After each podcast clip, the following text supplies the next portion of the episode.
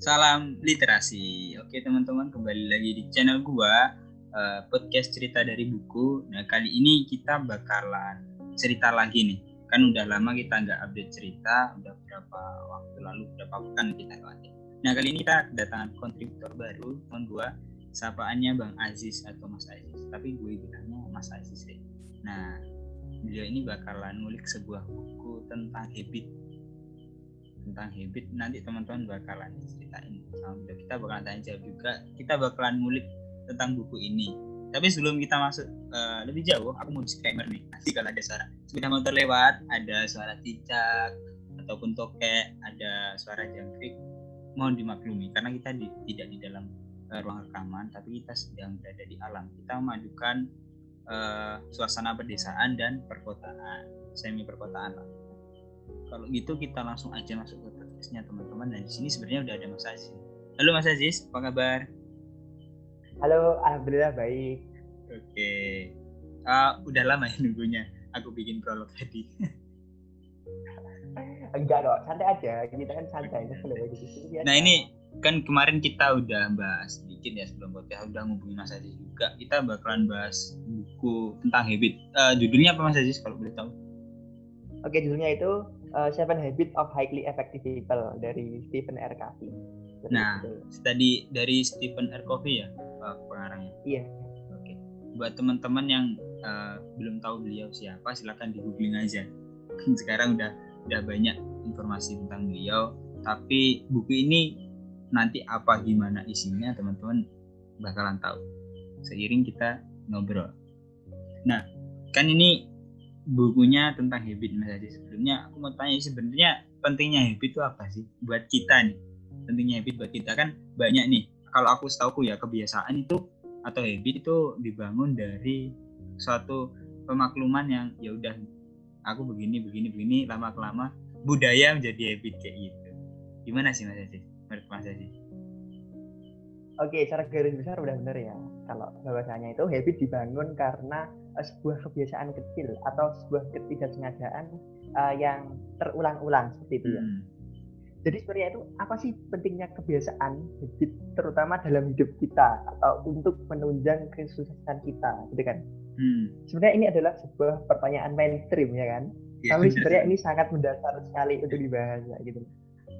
Nah, uh, sebelumnya uh, aku akan ada uh, beberapa kisah Hmm. Mari kita telisik dari generasi ke generasi beberapa tokoh yang nantinya uh, bakal menimbulkan persepsi tentang pentingnya habit, habit itu sendiri. Oke, coba. Nah, yang pertama itu kisah dari Andre Carnegie. Udah pernah denger ya pasti? Andre Carnegie itu adalah seorang tokoh yang menjadi idola seorang Bill Gates. Jadi Bill Gates itu mempunyai idola yaitu si Andre Carnegie ini. Dia itu mm -hmm. seorang dari keluarga miskin sebenarnya dari keluarga miskin yang di umur 13 tahun dia itu harus udah merantau ke Amerika, ke Amerika Serikat. Coba bayangkan di umur 13 tahun kita ngapain ya dulu? Kita main kelereng gitu ya. main, main masih main kartu. kartu. Nah, si Andre Carnegie itu di usia yang 13 tahun ini udah uh, merantau ke Amerika Serikat dan dia cuma diupah 1,2 dolar per minggu. Coba bayangkan, 1,2 dolar per minggu. Berarti dia bekerja Dan dia iya bekerja dia. Jadi dia bekerja bersama ayahnya karena ya untuk survive kehidupan kayak hmm, gitu. Hmm. Tapi tingkat cerita dia bisa membangun dua universitas, lebih dari 3000 perusahaan Waduh. dan kekayaan sampai 7,3 miliar dolar.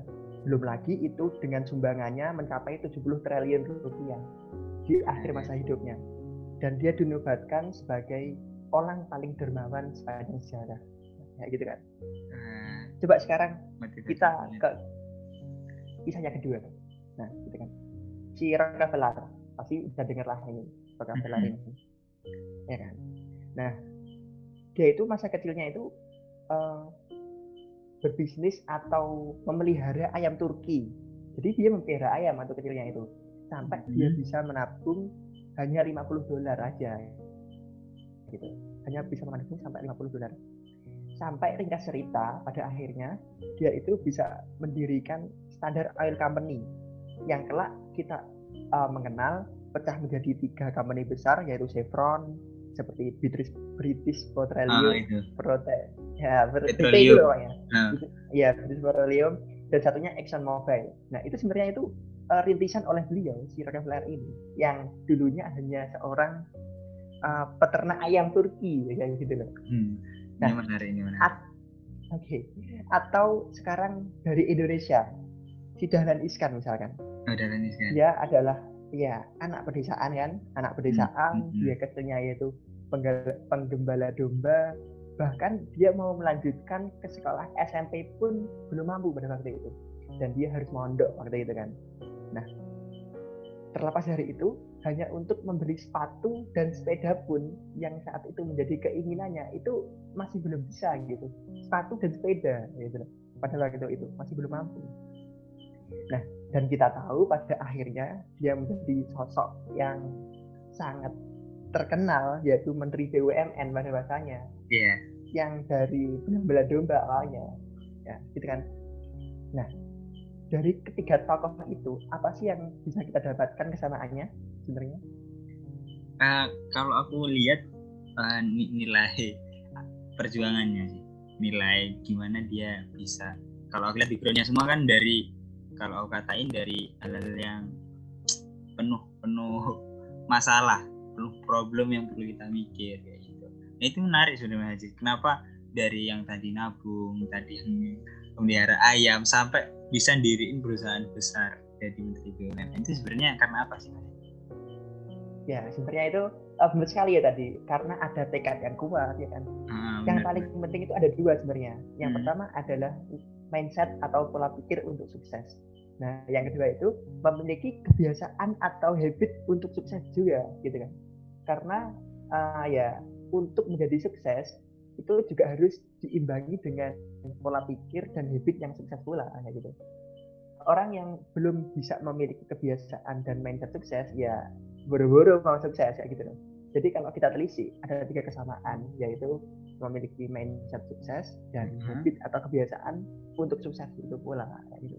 Jadi habit itu sangat penting sekali untuk menunjang kehidupan kita gitu sebenarnya. Pentingnya di situ. Berarti kalau teman-teman mau catatnya ada tiga poin penting ya berarti ada tekad ada mindset ada habit. Nah ah, sebenarnya kalau mindset kan ini perlu apa ya? Waktu panjang ya sih kalau aku tahu. Waktu panjang buat kita merubah dan bentuk. Salah satunya adalah literasi nih yang dicontohin dari Mas Aziz. Gimana cara udah mindset. Nah yang menarik nih tentang habitnya Mas Aziz. Kan banyak uh, bagaimana kita dididik sama orang tua nih. Dididik orang tua oleh mitos-mitos budaya di orang Jawa terutama gimana mendidiknya gimana uh, mengasah pola pikirnya kan di situ uh, kepake itu nah sebenarnya habit sendiri deh kalau mengarah ini lah mengarah ke bukunya Mas Aziz sebenarnya gimana sih habit kalau disambungin juga dari cerita-cerita yang Mas Aziz tadi gambarin oke okay. uh, jadi uh, habit itu mengarahnya yaitu sebenarnya itu satu yaitu kebiasaan kecil yang terus kita lakukan sehingga menjadi sebuah kebiasaan gitu. Itulah habit, kebiasaan yang mana nantinya itu akan berpengaruh pada perilaku atau karakter kita gitu. Jadi pengkarakteran kita itu sebenarnya ya berawal dari kebiasaan-kebiasaan kecil yang terus kita ulang-ulang gitu. Nah, dari buku ini di sini bakal dijelaskan tujuh habit atau tujuh kebiasaan penting agar nantinya kita menjadi uh, orang-orang yang efektif seperti itu, Bu Oke, jadi jelas teman-teman. Habit itu kalau perlu teman-teman notice bahwasanya habit itu berawal dari kebiasaan-kebiasaan kecil. Nah, aku juga pernah baca nih Aziz, bahwasanya kebiasaan itu bisa dibentuk dari hal yang kita ulang berkali-kali minimal dalam 44 atau 66 tiga bulan lah. Terus menerus kayak teman-teman kalau sekarang nih kan corona nih masih ya. Banyak kan sekarang yang viral main sepeda. Siapa tahu kalau kebiasaan itu kita ulang-ulang terus nanti jadi atlet sepeda. Ya itu kan bisa jadi.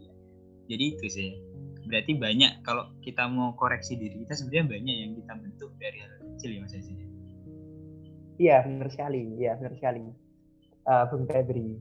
Uh, uh, jadi uh -huh. jadi tadi seperti yang disinggung uh, seorang itu belum bisa dikatakan profesional uh, sebelum dia melakukan 10.000 jam Nah, itu ada eh, di Jadi perat, uh, peraturan 10.000 jam itu nanti dia dibahas di uh, salah satu buku yang berjudul How to Master Your Habit kayak gitu. Hmm. How to Master Your Habit. Mungkin lain kali kita bisa mengutik-utik itu juga ya. Oke oke. Okay, okay. Berarti kayaknya dari tujuh habit yang dikarang Stephen Covey ini ada buku apa ya pelengkapnya. Gitu. Iya, hmm. ada buku yang lain. Jadi di buku ini adalah diulas tentang tujuh kebiasaan. Nanti di buku yang lain ada gimana caranya how to master gitu. Gimana caranya untuk memas uh, memanage habit itu biar melekat pada diri kita gitu. Di dalamnya itu uh, di uh, ada sebuah aturan yang namanya uh, 10,000 hours rules itu sepuluh ribu jam agar kita bisa dikatakan profesional gitu. Oke, mana? Jadi kata ringkasnya kayak kayak gini. Uh, mungkin kita bisa okay, di next nanti. Lain waktu ya? Okay. Ya di next okay. podcast selanjutan okay. dari inilah kayaknya menarik buat dibahas juga. Nah sebenarnya kita masuk ke bukunya nih yang mau kita bahas. Sebenarnya buku ini apa sih isinya? Mungkin Mas Aziz bisa ngasih gambaran ke teman-teman pecinta cerita dari buku ini. Oke, okay. uh, jadi gambaran besarnya yaitu di buku ini ada tujuh kebiasaan atau seven habit uh, yang nantinya bisa menjadikan kita menjadi efektif people gitu. Nah, yang pertama yaitu di proaktif. Kita dididik untuk menjadi seorang yang proaktif ya gitu kan. Nah, yang kedua itu adalah begin with the end of mind, yaitu kita memulai dari yang paling akhir dari gambaran pikiran kita gitu. Artinya apa? Kita dididik untuk memiliki sebuah tujuan gitu. Nah, yang ketiga itu adalah first thing first atau utamakan yang paling penting seperti. Nah, tiga habit pertama ini itu adalah gimana caranya untuk kita memanage atau biar win terhadap diri kita sendiri gitu. Biar bisa mengontrol diri kita sendiri ya gitu. Nah, untuk yang tiga selanjutnya yaitu ada win-win solution atau think win-win dan kemudian selanjutnya ada memahami dulu sebelum minta dipahami dan kemudian selanjutnya ada sinergi. Nah, ketiga ini itu adalah untuk uh, win terhadap relasi dengan orang lain gitu. Gimana caranya biar kita bisa menyandang relasi dengan orang lain dengan efektif gitu. Dan habit yang terakhir, yang ketujuh yaitu serpent besau atau asah gergaji. Nah sebenarnya ini adalah uh, sebuah kebiasaan atau sebuah poin penting yang sering dilupakan oleh teman-teman semua sebenarnya. Nah gitu. Jadi nanti bakal kita bahas satu persatu kali ya. Oke oke, menarik menarik tentang tujuh kebiasaan tadi ya teman-teman. Jadi Mas Aziz sudah ngasih gambaran besar nih. Nanti kita bakalan kulik juga apa sih dari kebiasaan-kebiasaan dan gimana caranya kita memulainya. Nah sebelum kita uh, bahas itu mungkin Mas Aziz bisa kan Mas Aziz udah baca nih buku ini. Ada berapa halaman sih dan kalau semuanya press booknya kalau kita mau beli itu berapa kira-kira buat teman-teman yang uh, mau beli? Oke, okay. Uh, jadi untuk jumlah halamannya, untuk yang edisi ke-25 anniversary ini uh, ada 381 halaman. Tapi uh, ada banyak pula yang mm-hmm. diterjemahkan bebas ke dalam banyak bahasa seperti itu. Dan salah satunya juga ada ke dalam bahasa Indonesia. Nah, selain itu juga ada pula uh, yang diterbitkan dalam ringkasan padatnya seperti itu. Jadi uh, dari ke-381 ini uh, diringkas padat hingga cuma dibahas penting-pentingnya aja. Itu juga ada terbitan bukunya itu tapi uh, untuk harganya sendiri itu bervariasi. Seperti yang kita tahu kan buku banyak sekali variasi harganya kan. Uh, terakhir uh, terakhir saya ngecek itu kisaran 95.000 seperti itu. Uh, di salah satu platform marketplace. Gitu. Nah, kayaknya ini bisa buat jadi tools teman-teman nanti ya buat aplikasi habitnya mungkin Mas Aziz ya. Habit buat nabung nih. Kalau mau beli, beli ini. Oke Mas Aziz kita kulik-kulik dikit nih tentang tadi tujuh kebiasaan yang Mas Aziz bicarain dari buku ini. Mungkin kita bisa langsung masuk ke habit yang pertama nih Mas Aziz. Mungkin bisa dijelasin dari buku itu gimana sih yang dimaksud yang pertama? Kemudian dari pengalaman Mas Aziz sendiri pernah nggak yang ngalamin kayak gitu. Terus kemudian buku ini ngajarin ke kita bagaimana bentuknya atau bagaimana kita mulai membiasakan itu gimana. Dan kenapa nanti kita perlu ini mas Aji apakah dampaknya besar sekali ke kita untuk berapa waktu ke depan? Atau mungkin buat uh, tujuan-tujuan kita nanti itu mungkin bisa dijelasin deh mas. Oke. Uh, jadi kita masuk ke habit atau kebiasaan yang pertama yaitu be proaktif menjadi proaktif jadi dalam poin ini atau bab ini tidaknya itu dijelaskan ada dua tipe yaitu proaktif dan reaktif atau yang biasa kita kenal sebagai orang yang aktif atau sebagai orang yang pasif seperti itu. Tapi di sini penyebutannya adalah proaktif atau reaktif. Hmm. Nah, orang-orang yang proaktif itu adalah orang-orang yang inisiatif, yang biasanya kita mengenalnya yaitu orang-orang yang tidak menunggu bola, tapi yang suka menjemput bola, gitu. Dan orang-orang proaktif ini biasanya itu bertanggung jawab atas dirinya sendiri, kayak gitu Artinya itu tidak menyalahkan lingkungan atau keadaan ketika terjadi problem yang menimpa. Gitu. Nah, yang kedua, ini adalah orang yang reaktif. Itu kebalikannya orang-orang proaktif. Yang biasanya dia hanya mencari perhatian dan menunggu masalah muncul baru dia bergerak, ya gitu. Nah, di sini juga digambarkan dengan ilustrasi berupa diagram. Mm-hmm. Diagram pen. Pasti teman-teman uh, cerita dari buku tahu lah ya, diagram Venn. Okay, Yaitu ada wilayah-wilayah gitu. Hmm. Wilayah yang paling besar itu disebut wilayah perhatian. Nah, itu isinya apa sih wilayah ini? Wilayah ini tuh isinya subjek-subjek uh, yang bisa kita perhatikan gitu. Kemampuan kita dalam memperhatikan sesuatu gitu. Itu wilayah perhatian. Kemudian di dalam wilayah perhatian ini ada yang namanya wilayah pengaruh itu adalah wilayah yang harusnya kita fokuskan gitu agar kita menjadi orang-orang yang efektif harus berada di wilayah ini.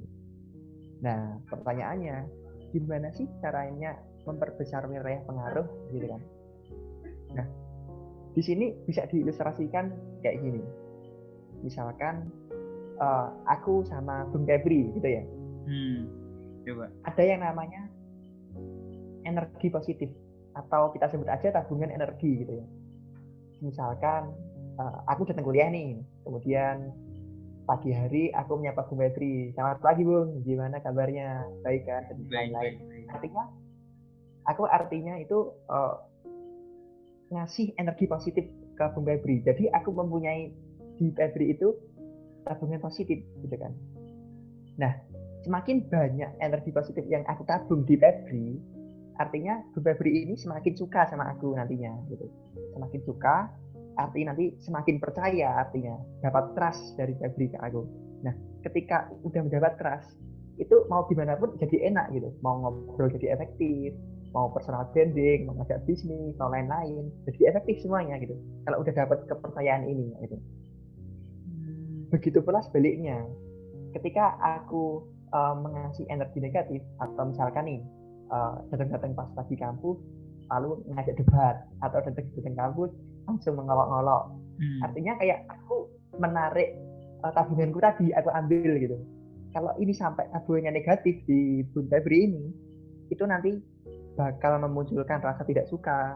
Dari tidak suka menjadi benci dari tidak benci akhirnya antras gitu tidak percaya lagi gitu. Nah ini nih kalau udah tidak percaya kayak gini ini udah susah banget nih memperbaikinya. Nah, kayak gitu. Jadi uh, lingkaran pengaruh ini bisa membesar atau mengecil tergantung tabungan energi kita pada orang lain gitu. Jadi seharusnya kita itu proaktif gitu proaktif menebar kebaikan kepada semuanya gitu. Kita menabung ke orang-orang lain energi-energi positif kita gitu. Agar nantinya memudahkan untuk kita gitu.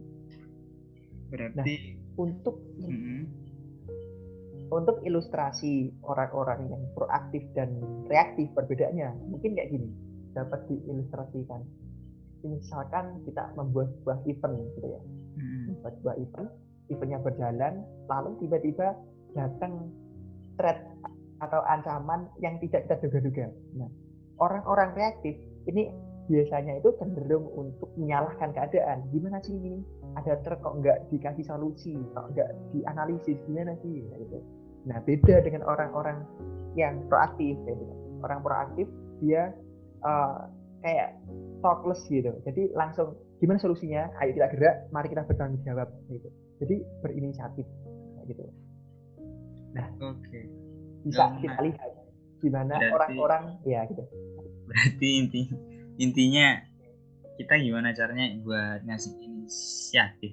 Kalau sih proaktif ya, proaktif kita ke lingkungan kita, kemudian kalau ada problem uh, fokus on solution. Berarti kalau aku nyantain kayak gini masih kan biasanya nih kalau kita ke kampus biasanya kalau tiap pagi nyapa halo guys apa kabar bla bla bla kayak gitu berarti bisa dibully stres ya kan nanti ya benar sekali nah hal-hal remeh kayak gitu hal-hal kecil kayak gitu dan akhirnya nanti biar menjadi kebiasaan kita itu secara tidak langsung sebenarnya menanamkan uh, sebuah kebiasaan kecil dalam alam bawah sadar kita kayak gitu kan dan itu bakal menimbulkan energi positif secara tidak langsung ke diri orang lain kayak gitu secara kita tidak tahu lah pasti ya gitu.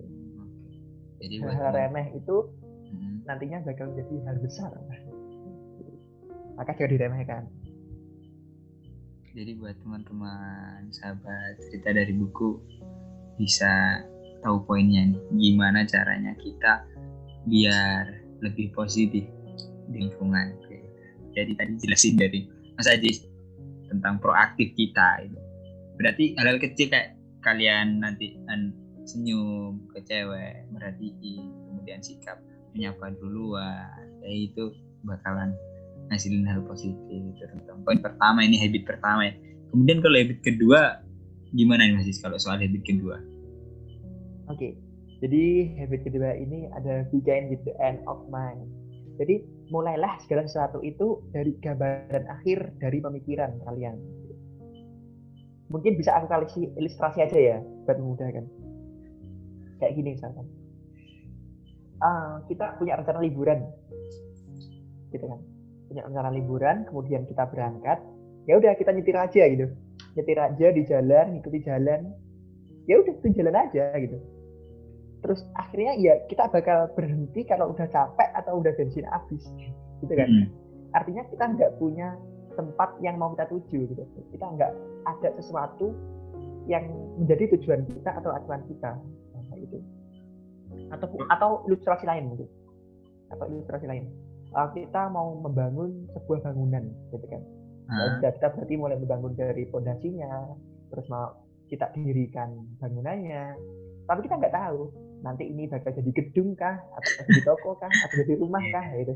Ya penting jadi aja bangunan gitu kan. Iya nah, jadi dari ilustrasi itu bisa kita simpulkan bahwasanya kita itu harus mempunyai tujuan. Gambaran akhir dari pikiran kita gitu. Jadi kita harus mempunyai tujuan. Dari tujuan itu kita harus memiliki rencana, harus kita strukturkan dan kita punya target-target agar kita bisa mencapainya. Nah hmm. sebenarnya ini bakal hmm. dibahas lebih luas uh, dalam salah satu buku yaitu Success Angel uh, karya Eloy sebenarnya. Mungkin kapan-kapan kita bisa mengulasnya lagi. Jadi, okay. ya. Jadi kayaknya banyak buku yang ada sangkut pautnya sama ini ya ya iya banyak sekali sebenarnya karena hidup ini adalah hal yang mendasar lah gitu. Ah, kita bakalan bikin beberapa sesi ya yang bukan soal development personal branding lah personal branding lah intinya. Nah tadi kalau soal ini habit kedua lebih simpel tapi mengena itu ya mas tentang plan. Kalau menurutku target yeah. kan ada berapa yeah, uh, yang kita pernah ajarin tentang bikin a hundred plan 100 tuliskan tuliskan target-targetmu dan insya Allah kamu udah bakalan gapai itu ya. Nah kalau ya, buat buat uh, habit yang ketiganya buat habit yang okay. terakhir untuk mengolah diri self driven. Oke. Okay.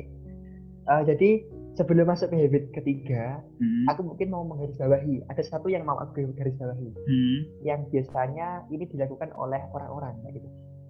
Biasanya orang tuh suka bilang, udahlah it flow aja gitu. Ya udahlah hmm. mengalir aja gitu.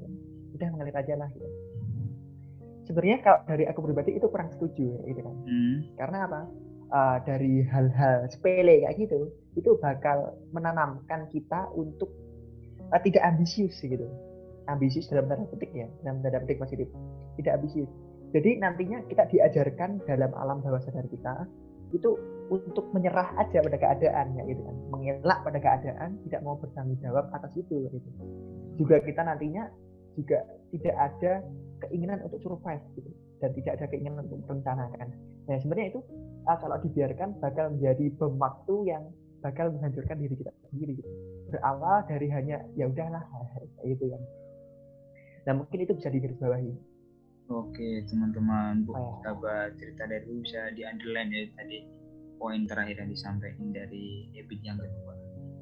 Jadi kelanjutan kan tadi Mas Aziz di awal menjelaskan biasanya uh, the three first habit itu tentang self driven tentang mengolah diri kita yang berarti yang terakhir itu soal apa?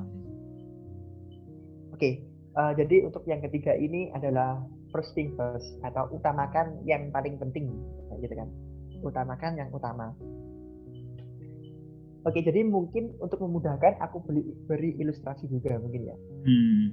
Kayak gini misalkan, misalkan kita mempunyai sebuah wadah, gitu kan, sebuah wadah, dan kita mempunyai benda yang harus kita masukkan. Misalkan bendanya ini ada kerikil, ada pasir, dan ada batu besar, ada tingkat-tingkatannya gitu. Dari pasir yang paling kecil, kemudian ada kerikil yang agak besar, dan batu besar yang paling besar itu kemudian kita masukkan ke dalam wadah itu misalkan nih kita memulai dengan pasir dimasukkan duluan gitu kan. Dimasukkan duluan. Kemudian kerikil dimasukkan duluan dan batu besar yang paling akhir. Ada kemungkinan batu besar ini tidak muat di dalam wadah tersebut karena bawahnya udah penuh dari hal-hal yang kecil ini gitu. Coba kalau kita balik gitu kan, kita memasukkan batu besar dulu, kemudian kerikil yang kita masukkan, kemudian pasirnya ya kan. Nah di situ pasir ini akan melewati rongga-rongga akhirnya memenuhi semuanya gitu. Akhirnya uh, dalam wadah ini muat untuk semuanya gitu kan. Coba kita bayangkan kalau wadah itu adalah sebuah waktu kita gitu kan. Dan benda-benda itu adalah hal-hal yang kita perhatikan atau hal-hal yang kita pilih-pilih kita pilih-pilih mana yang lebih utama dan mana yang lebih penting. Nah, gitu kan. Jadi uh, dalam ilustrasi tersebut ada moral value-nya yaitu kita itu jangan sibuk dengan hal-hal yang remeh. Gitu. Kita harus dengan waktu kita yang singkat ini kita harus memanfaatkannya untuk hal-hal yang besar yang benar-benar berpengaruh pada kita. Nah, itu. Oke, mungkin aku loncat sedikit ya. Hmm. Uh, dalam dalam bukunya yang fenomenal Mark Manson, hmm. udah tau lah gitu teman-teman. Nah, itu ada kutipan kayak gini. Dari hidup sampai mati, waktu kita itu sungguh terbatas, sungguh sempit. Hal yang bisa kita perhatikan itu tak terbatas, banyak sekali ah. gitu. Nah, jika kita hanya memenuhi keinginan-keinginan orang aja gitu, kita memenuhi apa yang orang-orang inginkan, ya, ya kita bakal kacau gitu, bakal kacau kayak gitu. Nah, Mas bilang kayak gitu.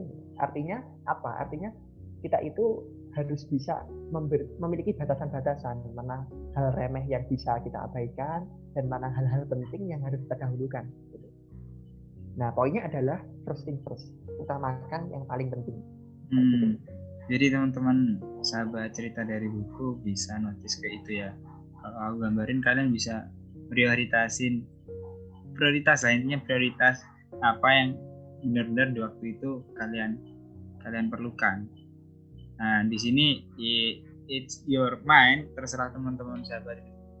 Cerita dari buku prioritasnya apa? Entah kalian di masa umur 20 kuliah SMA ataupun yang udah nikah mau mau ngejar karir, mau diriin bisnis ataupun mau fokus di relationship with your love itu nggak apa-apa bebas. Yang penting kalian harus tahu yang pertama tadi first thing first iya masih bener kan ya benar sekali first oke okay. nah itu tadi tiga tiga habit uh, utama yang buat self driven kita teman-teman buat ngolah diri kita biar menjadi lebih tertata nah setelah secara internal kita baik kita geser nih buat hubungan habluminanas kalau kata kalau firman Tuhan yaitu firman Allah di Al-Qur'an mungkin Mas Aziz bisa gambarin yang habit yang selanjutnya yang masuk ke soal eksternal ke lingkungan.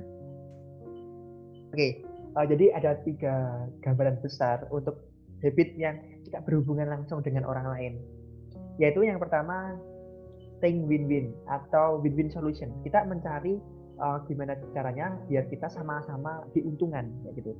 Kemudian habit selanjutnya yaitu uh, memahami dulu sebelum kita minta dipahami ya gitu. Soalnya di sini kebanyakan orang pasti menuntut untuk dipahami tanpa kita mau memahami dulu ya gitu kan. Nah, kemudian yang keenam yaitu sinergi atau kolaborasi. Nah, di sini itu untuk memudahkan kita dalam mencapai keefektifan bersama orang lain gitu. Jadi ada tiga poin ini, ada tiga habit ini hmm. yang berhubungan langsung uh, dengan orang lain. Gitu. Jadi yang oh ini berarti tiga tiga habit ini saling berkaitan gitu mas ya?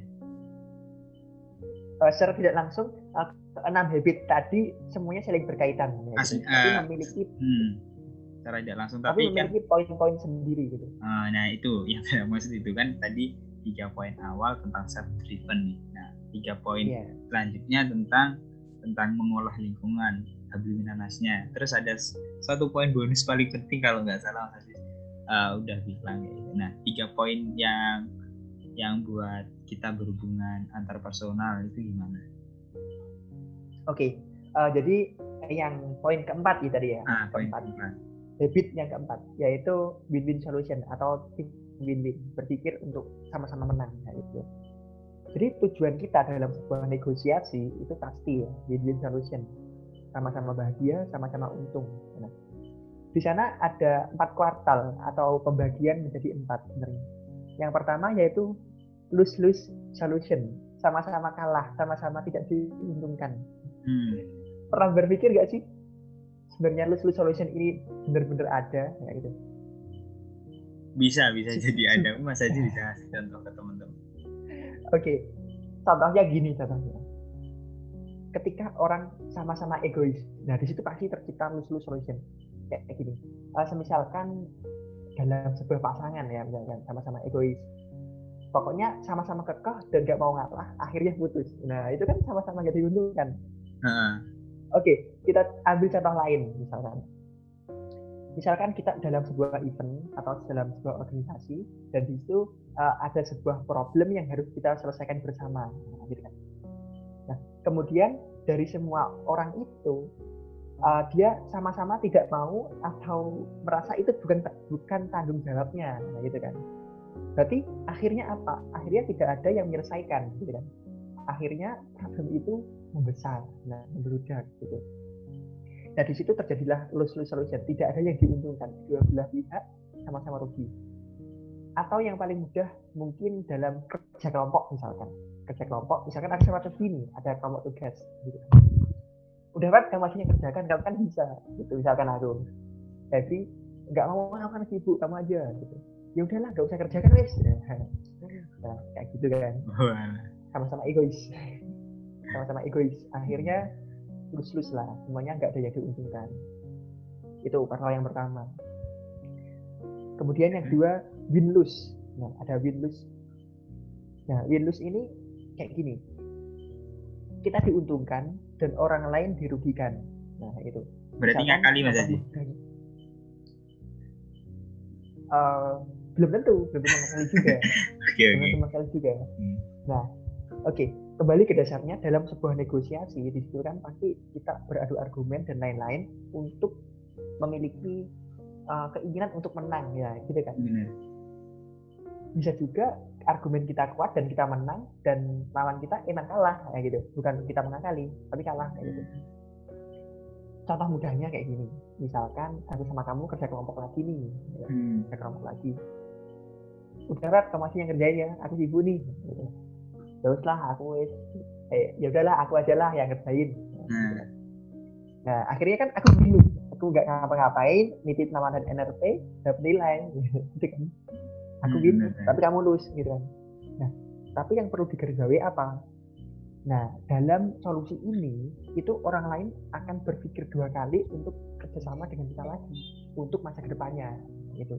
Itu yang perlu digarisbawahi jadi win lose solution itu tidak tentu efektif untuk kita gitu. belum tentu efektif untuk kita. Karena uh, relasi kita yang kita ajak kerja sama itu bakal berpikir berulang kali uh, untuk mau bekerja sama lagi dengan kita gitu. Itu yang kuadran kedua. Hmm. kemudian kuadran yang ketiga yaitu lose win nah aku yang kalah kamu yang menang. Nah, kan. Nah bisa aja dalam sebuah negosiasi ini tuh terjadi nah itu kan. Ya misalkan dalam hubungan kita kerja kelompok mungkin tidak masalah ya aku yang kalah hmm. aku yang ngerjain. Belum kamu ada. itu NRP Hmm. belum ada impact yang kelihatan nah itu kan. Hmm. nah coba bayangkan kalau ini terjadi dalam sebuah perusahaan atau dalam sebuah company yang besar. Berarti artinya apa? Artinya company itu yang kamu rugikan gitu kan. Artinya Hmm. company itu yang kamu rugikan ya siap-siap aja kamu out gitu Kayak gitu. Nah, yang kuadran keempat ya ini, ini adalah tujuan utama yaitu win-win solution, sama-sama Hmm. untung. Mungkin dalam uh, tugas tadi ya, mungkin misalkan itu bisa kita bagi tugas lah atau gimana biar sama-sama uh, diuntungkan keduanya gitu. Tidak hanya nitip NRP dan sama aja gitu ya. Nah, itu mungkin ilustrasi untuk poin yang keempat jadi sebenarnya hal ini yang paling dihindari itu lose-lose ya teman-teman.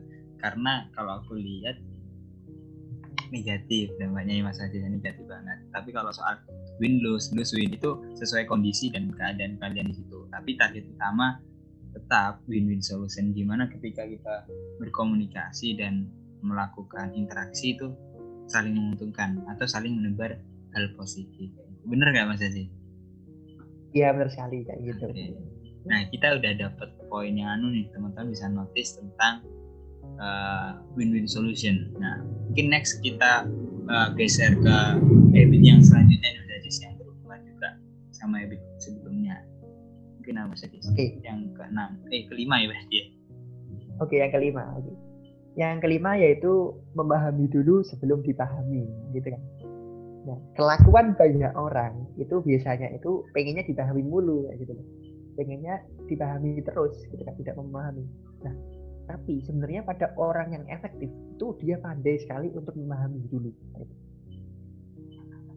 Artinya apa? Orang yang efektif itu tidak cepat untuk membuat keputusan yang prematur, gitu. Tidak gegabah dalam mendengarkan dan langsung jump to the conclusion kayak gitu loh. Tidak langsung pada tidak langsung menyimpulkan yang terakhir apa sih gitu. Dia sabar untuk memahami prosesnya gitu. Hmm. Ilustrasi mudah kayak gini, ilustrasi mudah. Untuk memahami dulu sebelum diminta dipahami. Misalkan kita berdiri di depan angka 6 dan tadi di ujung sampingnya gitu kan. Nah, Ada 6 dan 9 ya kan. Nah, ilustrasi mudah kalau misalkan aku egois, aku nggak memahami si Febri dulu karena berseberangan, ya aku bakal ngotot kalau itu angka 6 gitu kan. nah, Padahal sebenarnya apa? Sebenarnya itu hanya masalah persepsi, hanya masalah keadaan, hanya masalah perspektif atau sudut pandang gitu kan. Nah, hal-hal inilah yang mengakibatkan uh, runyamnya sebuah relasi atau hubungan sebenarnya. Karena tidak mau memahami dulu. Yang sebenarnya hal-hal kesalahpahaman itu belum tentu merupakan sebuah kesalahan seperti itu. Bisa dilihat dari ilustra- ilustrasi tadi, hanya Hmm. perbedaan sudut pandang, maka akhirnya terjadi sebuah problem yang bisa memunculkan masalah besar, kayak gitu kan. Nah, Nah, poin pentingnya, da- apa oke, poin pentingnya dalam habit kelima ini memahami dulu. Nah, itu nantinya uh, orang-orang yang bisa memiliki habit ini itu bakal tidak cepat membuat keputusan prematur ya gitu. Jadi dia menganalisis dengan benar gitu. Bisa open mind gitu, bisa uh, menangkap semua aspirasi misalkan, tidak cepat menghujat atau mengkritik misalkan, dan tidak gegabah dan jangan conclusion ya, gitu. Mungkin itu poin pentingnya. Hmm, menarik banget nih Aziz kalau soal tentang kita harus memahami dulu. Nah ini mungkin bisa di- dipakai buat teman-teman bisa kita yang mungkin Mas Aziz, bisa kita terus teman-teman ada ada kita yang, yang ataupun mas mbak kita yang sedang menjalin relasi kan kebanyakan kita sering nyalain cewek nih cewek kayak gini kayak gini. Tapi harusnya cowok. Sebagai cowok ini aku sudut pandang cowok harus memahami kan? Memahami dulu ya Najis memahami apa maunya Iya benar. atau gimana jangan sampai nanti dampaknya lose-lose solution. Bener nggak mas? Iya benar sekali. Iya emang saling berkaitan sebenarnya sebenarnya. ya kan berkaitan. Makanya aku coba ngumpulin ngumpulin biar teman-teman sahabat cerita dari buku bisa tahu terutama yang lagi bucin nih Mas Ajis kalau buat teman-teman yang mindsetnya udah jauh enggak yang lagi bucin aja nah mungkin bisa kita next next habit ke ke, ke terakhir buat yang extern extern buat uh, cara gimana kita membaur sama lingkungan nih apa nih mas Oke, yang keenam yaitu sinergi. Sinergi atau kita kolaborasi. Ada sebuah pernyataan bahwa untuk menjadi sukses itu mudah sebenarnya. Hanya untuk menekuni talent kita atau menekuni uh, keprofesian yang kita andal itu bisa kita sukses gitu. Tapi untuk menjadi seorang miliarder kita perlu teamwork nah, gitu dari situ bisa dipahami kan bahwasanya hmm. sinergi ini sangat penting gitu. uh, untuk meraih hasil yang besar dan efektif itu kita perlu tim gitu. perlu teamwork dan perlu uh, di sana kita perlu melengkapi satu sama lain di mana kekurangannya gitu. dan perlu digarisbawahi bahwasanya uh, dalam bersinergi kita saling melengkapi itu juga harus satu frekuensi gitu artinya apa kita memiliki satu visi yang sama satu tujuan yang sama gitu. biar nantinya uh, hal itu memudahkan kita dalam mencapai misi-misinya yang menunjang visi tersebut.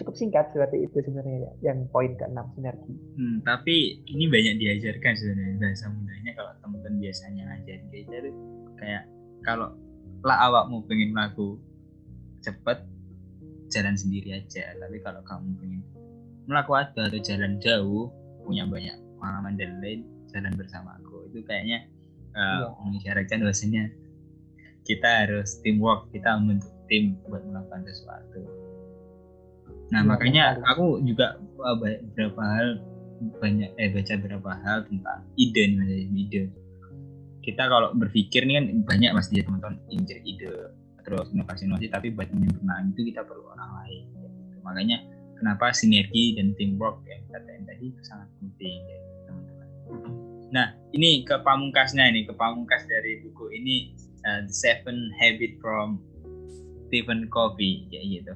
Nah, yang terakhir Mas Aziz mungkin jadi pamungkas di pembahasan kita yang kali ini. Habitnya itu gimana okay. sih? Yang terakhir yaitu sharpen the saw atau asah gergaji Anda, asah gigi gergaji Anda. Gitu. Asah gigi gergaji. Artinya apa sih gitu? Misalkan kayak gini, sebuah contoh aku awali dengan sebuah contoh.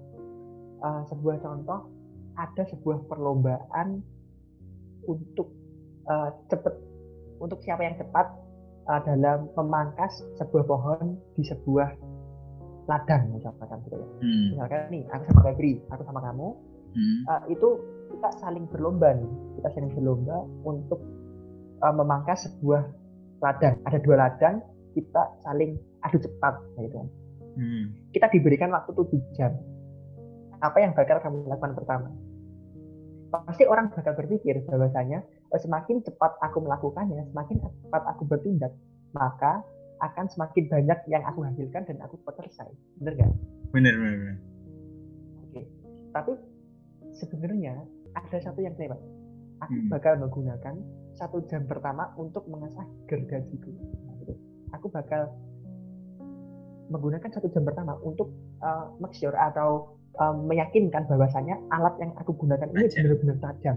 Hmm. Nah, gitu.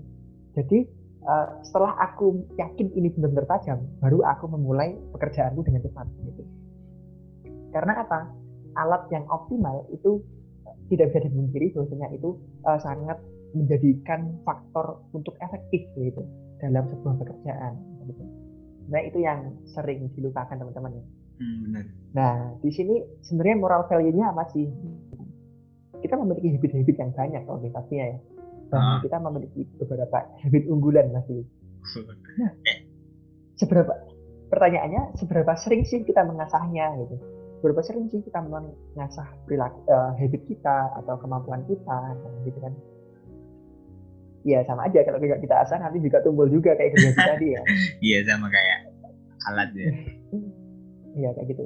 Nah di sini kan waktu-waktu pandemi ya ini berbagai. Iya. Apalagi pandemi ya ini.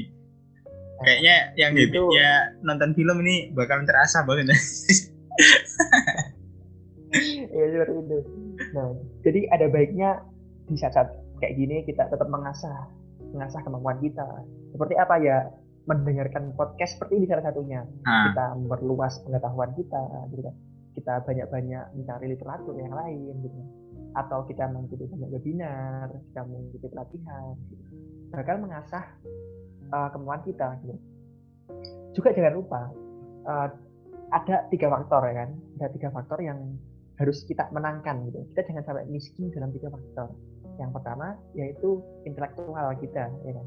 Intelektual kita. Gimana cara mengasahnya intelektual? Ya seperti tadi yang aku katakan tadi, bahwasanya bisa mendengarkan podcast, mencari literatur, gitu, webinar atau sharing-sharing dengan orang orang-orang yang tentunya memiliki kompetensi di bidangnya gitu ya. Hmm. Nah, itu untuk masa intelektual. Kemudian spiritual gitu kan. Spiritual uh, dalam semua jenis agama pasti diajarkan untuk spiritual ini ada doa pagi dan sore di agama Hindu kalau nggak salah ya, benar ya? Iya. Uh, kalau Hindu tuh okay. 6 12 6 mas. Oh, 6 12 6. Oke. Okay. Hmm. Jadi tiga kali ya. ya tiga. Doa pagi, doa siang, doa sore. Kemudian ada doa pagi untuk yang Kristiani, kalau nggak salah aku juga tahu ya. Dan untuk kita yang Islam mungkin ada lima, uh, lima kali sehari, bisa juga ditambah lagi, gitu kan Nah, untuk agama yang lain juga menyesuaikan, pasti juga ada ini untuk mengasah sisi spiritual kita, gitu.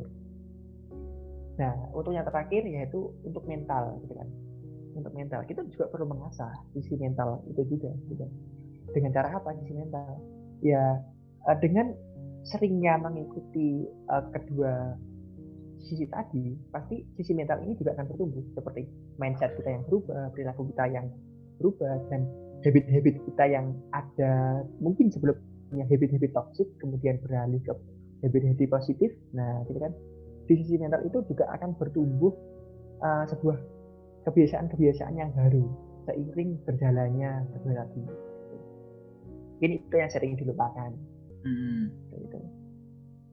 nah uh, menarik banget buat teman-teman cerita dari buku jadi jelasin tadi yang yang terakhir ini uh, sistem pengasahan jadi ada tiga poin buat self driven ada tiga poin buat kita ekstern hubungan ke orang-orang tapi kita harus tetap menjaga itu dengan cara apa membiasakan membiasakan membiasakan dan seperti katain uh, Mas Adis tadi nanti kita bakalan atau mengulik lagi soal buku kayaknya nyambung soal mengasah ya poin terakhir nih tentang seribu sepuluh ribu jam untuk membuat kita menjadi profesional iya bener aja ya Oke, okay, ya. Bukunya berjudul How to Master Your Habit. Ah, nah, di situ ada ten, oke, okay, ada 10,000 rules.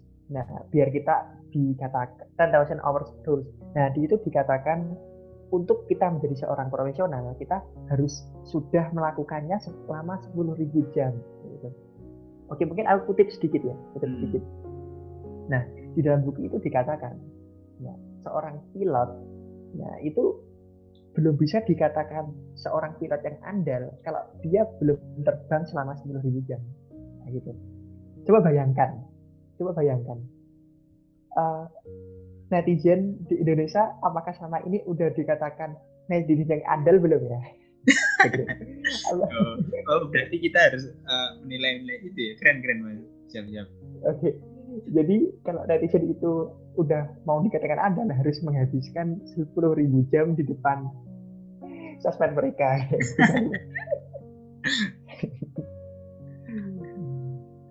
Oh, nah, ini. itu adalah sebuah hmm. pilihan teman-teman.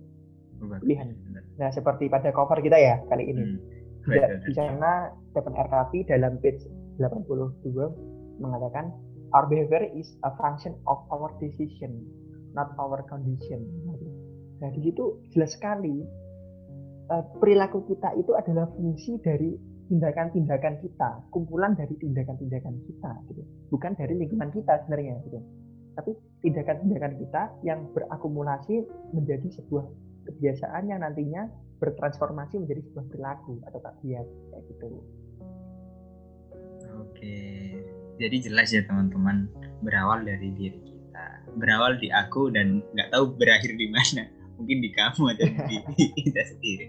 Nah itu uh, thank you buat Mas Haji sudah bagi bagi ceritanya soal buku ini. Nah kita nanti bakalan bikin podcast lagi lah insya Allah tentang uh, Thousand Rules tadi buat melengkapi buku ini dan selanjut selanjutnya mungkin ada di sini teman-teman banyak yang suka tentang buku pengembangan diri juga ini saja kalau masih tahu.